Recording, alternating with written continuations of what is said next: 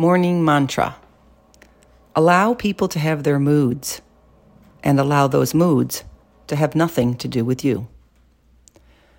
We all have moods, and most of the time they have nothing to do with others. So, why are you so convinced that everyone else's mood is about you?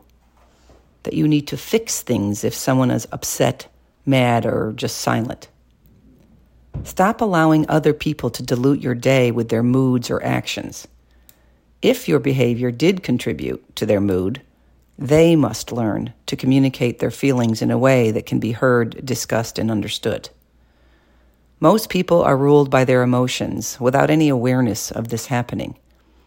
It can affect the way they treat people. Become aware of your own emotions, and then don't let their mood affect how you feel and react. Be aware of moods.